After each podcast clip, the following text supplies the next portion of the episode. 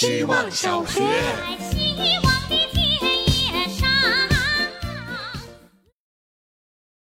大家好，我是小电锯，今天来聊聊退货的理由。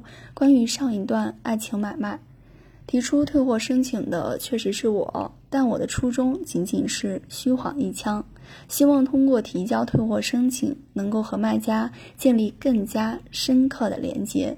没想到的是，对方很快同意，反倒是我一时不知所措，出尔反尔的询问能否撤销这次申请。卖家没有同意，我用很长时间来消化这桩买卖。仔细一想，看起来最初提出退货申请的是我。其实更早的时候，卖家已经做出了打算，他走在了我的前面，并且预判我的下一步动机。我稳稳地踩在点上，看起来像是我把刀递给了对方，其实最初是对方把刀放到了我的手中，但刀确实是我自己磨的。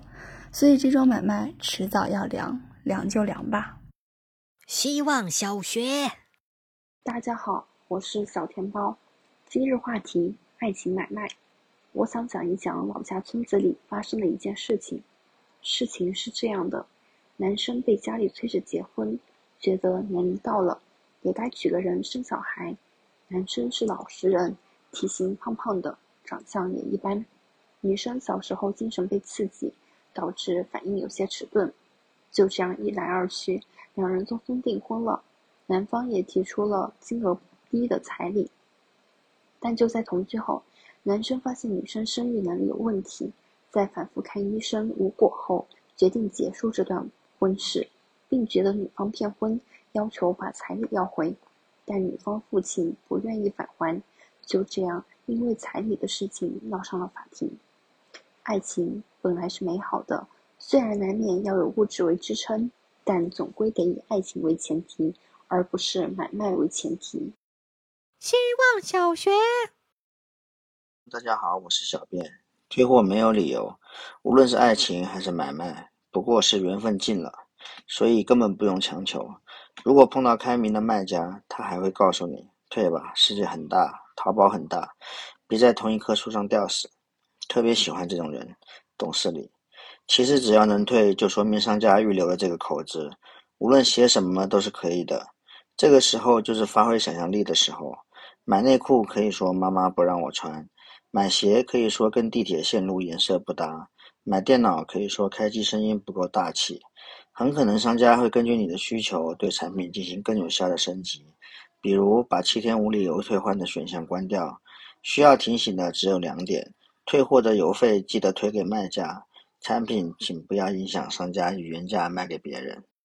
希望小学，大家好，我是小神仙。前几天同事们讨论到，其中一场达人带货的退货率很高，复盘原因可能是因为主播直播的时候情绪太高涨，粉丝们冲得头脑发昏，纷纷激情下单。但事后回过神来，又理智退单。最近我也退了不少单，理由都千奇百怪。退掉好吃的是因为要开始减肥了，退掉必需品是因为迟迟不发货，已经买到其他的替代品了。更多的是不知道为什么买，也不知道为什么要退。广告人每天都在强调痛点，强调需求，但我总觉得。没什么是不可替代的，也没有什么是必须要买的。买入是这样，退回也是一样的道理。我觉得凡事讲究的不过时机二字，理由不过都是借口罢了。爱情也是这样。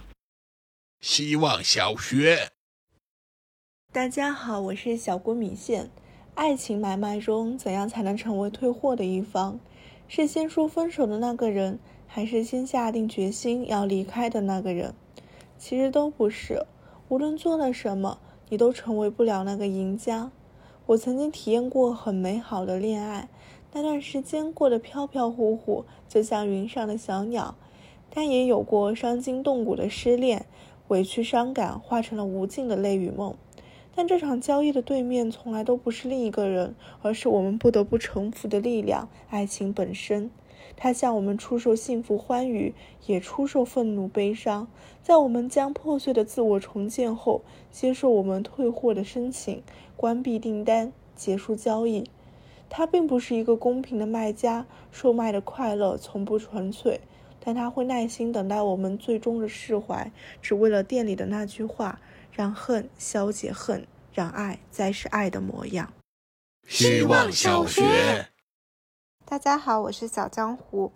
不管是买卖还是爱情买卖，我都不太会退货，因为作为买家，我在购买前都是十分谨慎的。但是作为卖家，我十分害怕自己的东西被退货，或者自己的感情被退货，这是我内心中的一种极大的恐惧。我还不敢面对作为卖家的自己，所以一直在尽量避免卖家的角色。我认为卖家是先天的被动方，需要后天的主动性才能胜任这个角色。我对销售这份工作又爱又害怕，至今不敢尝试。最近听到一句话：快速成长的方式就是直面自己的恐惧。听到的当下，我还觉得最近好像没有什么恐惧的点发生，事事都很顺利。希望我能快点找到自己的恐惧，然后成长。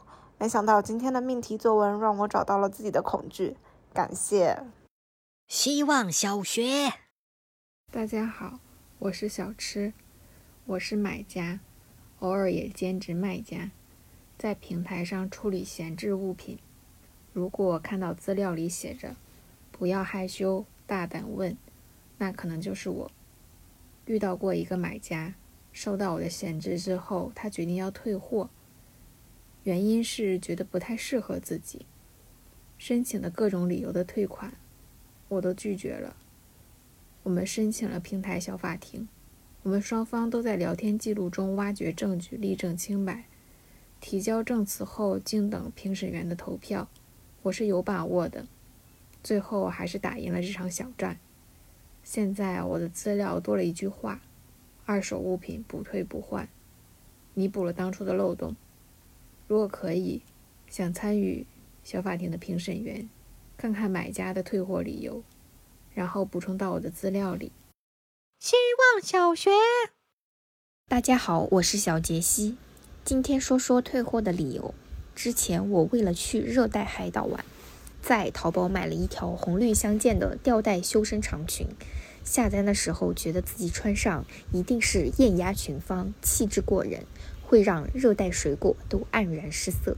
到货之后迫不及待试穿，看到幺六零的自己站在镜子前，驼背哈腰，前不见锁骨，后不见蝴蝶骨。裙子长度到小腿模特，到我的脚踝，于是立刻决定退货，并在退货理由一栏写上：衣服挺好看的，但我穿着丑。退货呢，也不一定都是货的问题。我经常看到别人打差评的语气太霸道了，能退也不退，好好沟通也不行，就是要打个差评，看得出来是把“消费者是上帝”这句话当真了。但即使是上帝挑选了。不适合自己的东西，也是要自我反思一下的。希望小学，大家好，我是小山。看到解题思路里的买卖和爱情买卖，我忽然想起前几天听到的一对情侣的分手故事。起先是女生在生日前暗示男友想要最新款的 iPad 作为礼物，可男生却出于实用性考虑买了另一款。结果生日当天，女生大发脾气，指责对方不够重视自己的需求。而男生也十分委屈，认为自己贴心的考虑换来的却是不满足，于是两人情绪激动，当场分手。iPad 也被男生直接退货。之所以想到他们的分手经过，是因为这刚好是一个买卖与爱情买卖互为退货理由的故事。分手了，所以退货；退货是因为分手。有时候谈恋爱和做买卖真的很像，只不过恋爱中的货币不一定是钱，更多的是一种 exchange。而天平两端的砝码则需要恋爱中的两人自己去定义。不同的是，买卖可以退货，但爱情买卖很难实质性的退还些什么，充其量只能是及时止损。希望小学，大家好，我是小曼。感情里的退货，一半发生在在一起后，以分手的名义；另一半在在一起前就发生了。接触的过程中觉得不合适，就及时止损了。这种退货挺有意思的，有点像先试用再付款，不喜欢直接退的网购模式。爱情买卖和其他买卖原来并无两样，感情说开了就没意思了。所以我常常自省，不要把爱情当买卖，不要爱上天平，也不要爱上名利，不要爱慕虚荣，更不要爱上别人的爱意。要爱一颗星星，爱一个浪漫的瞬间，爱一次短暂的触摸，爱一些不可得的遗憾，或者爱回忆里最初的模样，爱。爱情里不是买卖的那一部分。